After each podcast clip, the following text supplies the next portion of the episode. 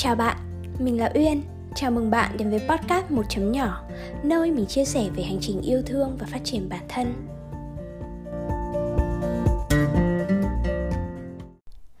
Nội dung của tập podcast ngày hôm nay sẽ là về nỗi sợ. Ai trong chúng ta thì cũng có những nỗi sợ đúng không?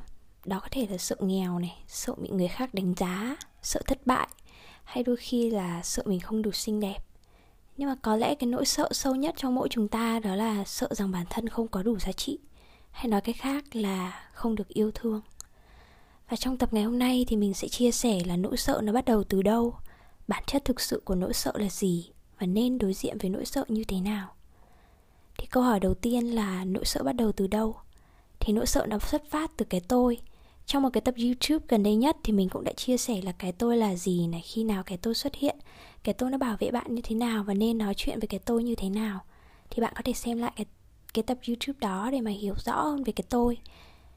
Thì ở trong tập podcast ngày hôm nay thì mình sẽ chia sẻ ngắn gọn như thế này về cái tôi rồi là về nỗi sợ nó xuất hiện như thế nào. Thì khi còn bé bạn vô tư trong sáng nhưng mà trong cái quá trình lớn lên thì bố mẹ, thầy cô dạy bạn là phải làm thế này, phải làm thế kia. Nếu mà làm khác thì bạn sẽ là một đứa trẻ không ngoan, hoặc là không làm như chỉ dạy thì sẽ bị phạt, hoặc là bị ghét. Và dần dần những cái nỗi sợ đó nó tích tụ và cái tôi nó sẽ được hình thành. Lúc này thì cái tôi nó sẽ là một cái lăng kính mà bạn nhìn thế giới xung quanh, là một cái màng lọc giúp bạn hiểu là bạn cần làm gì trong cái tình huống này để không bị phạt, không bị ghét và nếu như bạn để cái nỗi sợ nó chế ngự chính bản thân mình, thì bạn thường sẽ có cái xu hướng ngó lơ tiếng nói bên trong mình, muốn làm hài lòng người khác, ngại thử những điều mới, đi theo số đông và theo một cái tiêu chuẩn mà bạn đặt ra cho chính mình. Nỗi sợ thì nó xuất hiện dưới những cái dạng cảm xúc tiêu cực, đôi khi thì nó là kiểu buồn này, vì ai đó chê bạn, không dám bước ra khỏi vùng an toàn của mình, thất vọng, tuyệt vọng về bản thân, chán nản khi thất bại.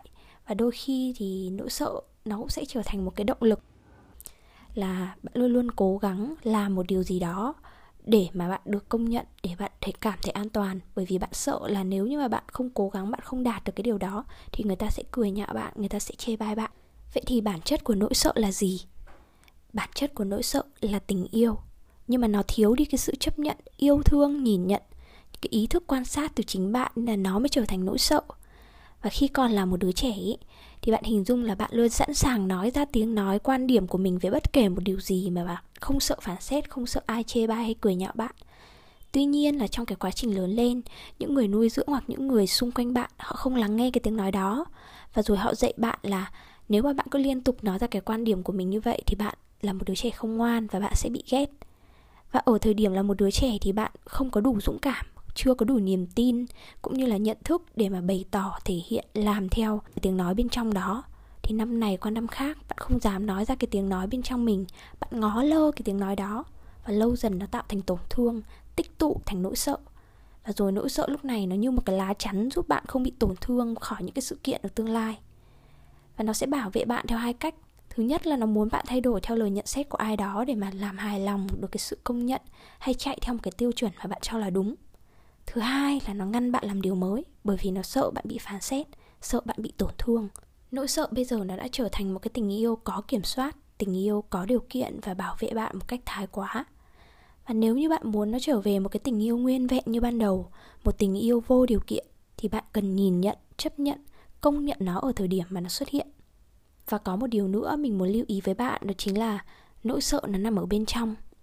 Bên ngoài chỉ là những cái yếu tố nó kích hoạt cái nỗi sợ bên trong bạn thôi và cũng bởi vì nó nằm ở bên trong nên bạn không thể dùng những thứ ở bên ngoài để giải quyết những vấn đề ở bên trong bạn được. Ví dụ như là khi mà mình thi trượt thì không phải cái việc thi trượt làm mình sợ đâu. Việc thi trượt nó kích hoạt cái nỗi sợ thất bại ở bên trong mình. Hoặc là khi mà mình bị chê là xấu ấy thì không phải cái việc mà mình bị chê xấu là mình buồn, mà là cái việc đó nó kích hoạt cái nỗi sợ không được công nhận, không được yêu thương ở bên trong bản thân mình trước đây khi mà mình gặp nỗi sợ ấy, hay là những cái cảm xúc tiêu cực, thì ngay tại thời điểm đó mình có hay có hai cái xu hướng giải quyết như thế này.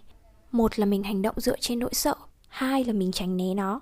Hành động dựa trên nỗi sợ, tức là khi mà ai đó chê bai này, hoặc là khi mà mình tự vẽ ra cái nỗi sợ ở trong đầu mình, thì mình ngay lập tức thay đổi theo cái ý kiến, theo theo ý kiến của người khác, hoặc là cố gắng hết sức làm một điều gì đó để mà mình được công nhận, được người ta khen ngợi.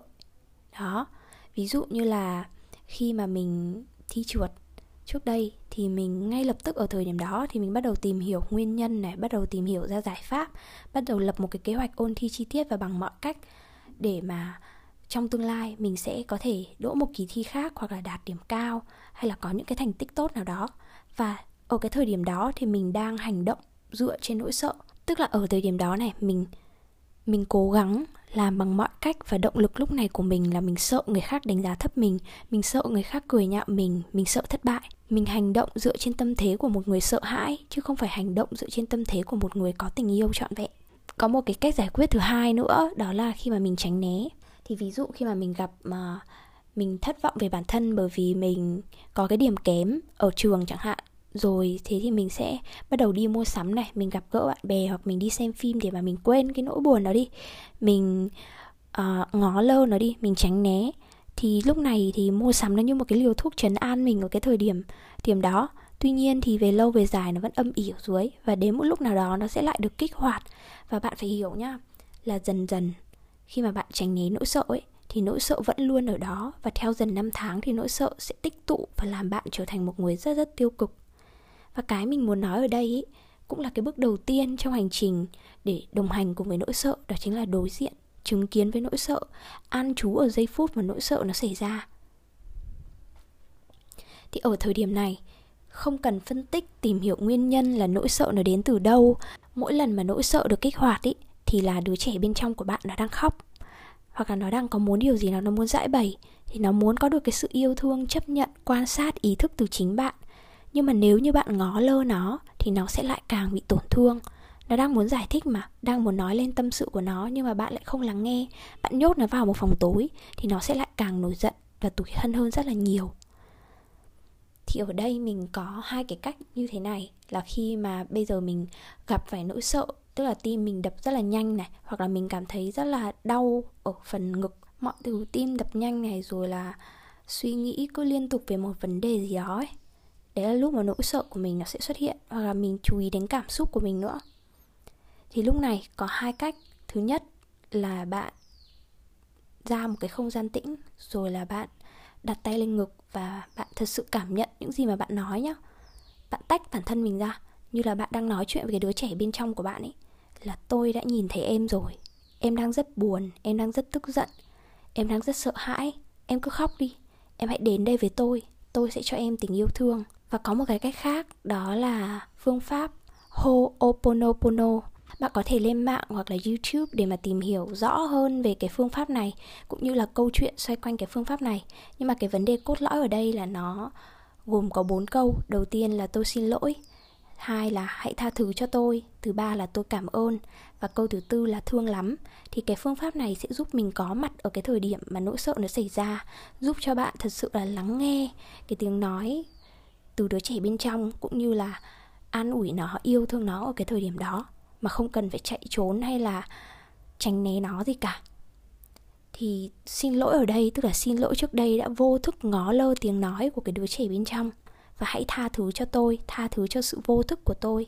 Và tôi cảm ơn cái sự kiện này đã xảy ra để mà tôi có thể cảm nhận nỗi sợ của mình, có thể lắng nghe tiếng nói của đứa trẻ bên trong một lần nữa. Và thương lắm, yêu rất nhiều và bạn cũng không cần phải khơi gợi lại nỗi buồn, nỗi sợ để mà làm cái bài tập này. Hãy để nó diễn ra một cách tự nhiên. Và khi nỗi sợ xuất hiện thì hãy quan sát, ý thức, cảm nhận, lắng nghe xem là bên trong mình nó đang muốn nói với mình một điều gì. Và khi đó thì nỗi đau sẽ được chuyển hóa thành một cái tình yêu nguyên vẹn như ban đầu. Lúc đó thì bạn sẽ không còn sợ nỗi sợ nữa và bạn sẽ sẵn sàng giang tay để ôm trọn nỗi sợ. Bạn sẽ coi nỗi sợ là một cái cơ hội để mà bạn chuyển hóa năng lượng tiêu cực, ôm trọn những cái tổn thương bằng tình yêu và lúc đó thì những vết thương sẽ được chữa lành, được soi sáng. Một chút tình yêu gửi đến một chấm nhỏ, người mang trong mình rất nhiều nỗi sợ. Sợ nghèo, sợ thất bại, sợ bị đánh giá. Nhớ trước đây ta loay hoay tìm lối thoát, chạy theo chỉ dẫn của cái tôi vô thức. Nhưng đâu cần chạy thoát khỏi nỗi sợ, hãy hiện diện, có mặt và đồng hành. Tập quan sát và sống có ý thức về nỗi sợ vẫn thường trực quanh ta. An trú với nỗi sợ bằng sự chấp nhận bằng sự tha thứ, bằng lời cảm ơn, bằng tình yêu với chính bản thân ta giây phút ấy, nỗi sợ được chuyển hóa thành tình yêu nguyên vẹn như ban đầu mong là bạn có thêm những cái hiểu biết về nỗi sợ, về cách đối diện với nỗi sợ, thay vì là phải tránh né hay là hành động dựa trên nỗi sợ Cảm ơn bạn đã lắng nghe tập podcast này, và hẹn gặp lại bạn trong những tập podcast tiếp theo. Bye bye!